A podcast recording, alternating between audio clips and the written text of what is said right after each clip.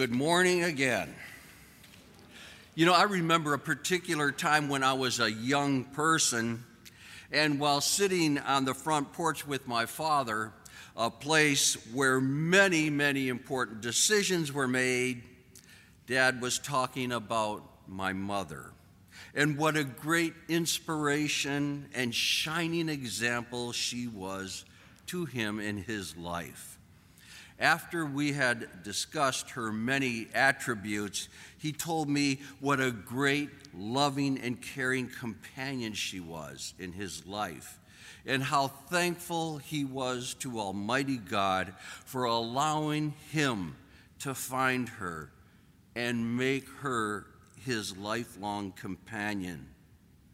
When he concluded his great admiration for her, he ended it with the phrase that she has truly been the salt of the earth. All of us have heard the term salt of the earth. Jesus said those very words in his disciples to his disciples today in the gospel.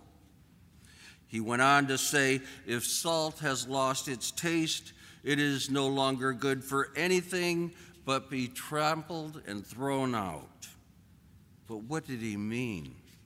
To answer this question, we must understand the great value that salt had to the people of Jesus' time. In Palestine, the oven was outside and built of stone and tile. To retain heat, salt was used as a bed to cook on. After a time, the salt qualities perished, and it was removed and thrown out into the street and trampled upon. Additionally, salt was the most primitive form of an offering, and it was a highly praised commodity. At the end of the day, Jewish sacrifices were often offered with salt. It was used to show purity by its glistening white color.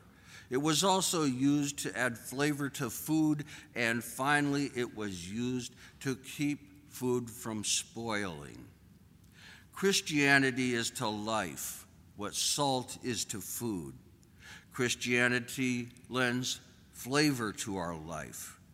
Tragically, often people connect Christianity with that which takes the flavor out of life by its many rules and regulations. But we must show by our example that the opposite is true. It brings joy and love and praise of God in our hearts and on our lips.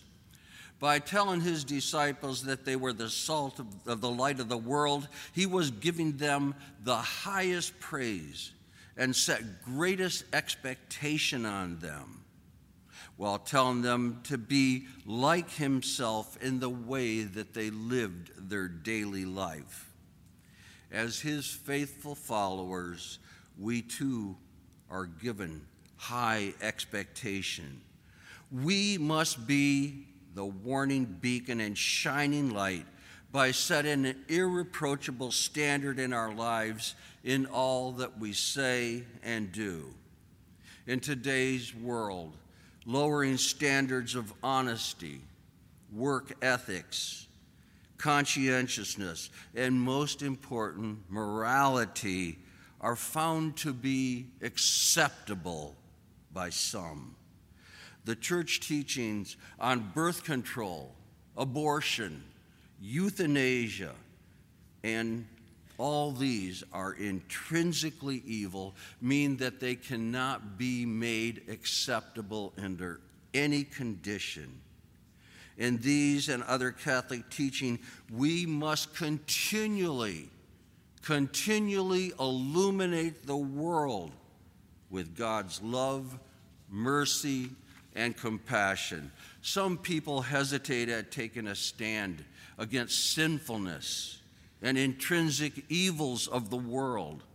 They are much more comfortable hiding under a basket and let others fight the good fight for them. However, as soldiers of Jesus Christ, we must always set a good example and take the lead and a steadfast stand against all evil in this world. At communion time, we will receive the body and blood of our Lord and Savior, Jesus Christ, which will, in fact, physically give us strength and courage to be his salt of the earth and light to the world. So Christians never think of what they have done, but what God has enabled them to do. They always give praise back to our Father, just like Mary did. As members of the true faith, we are charged with the mission to go out and proclaim the gospel message by our good deeds and our exemplary behavior. As Catholic Christians, we must all be Christ's salt of the earth and light of the world. Amen.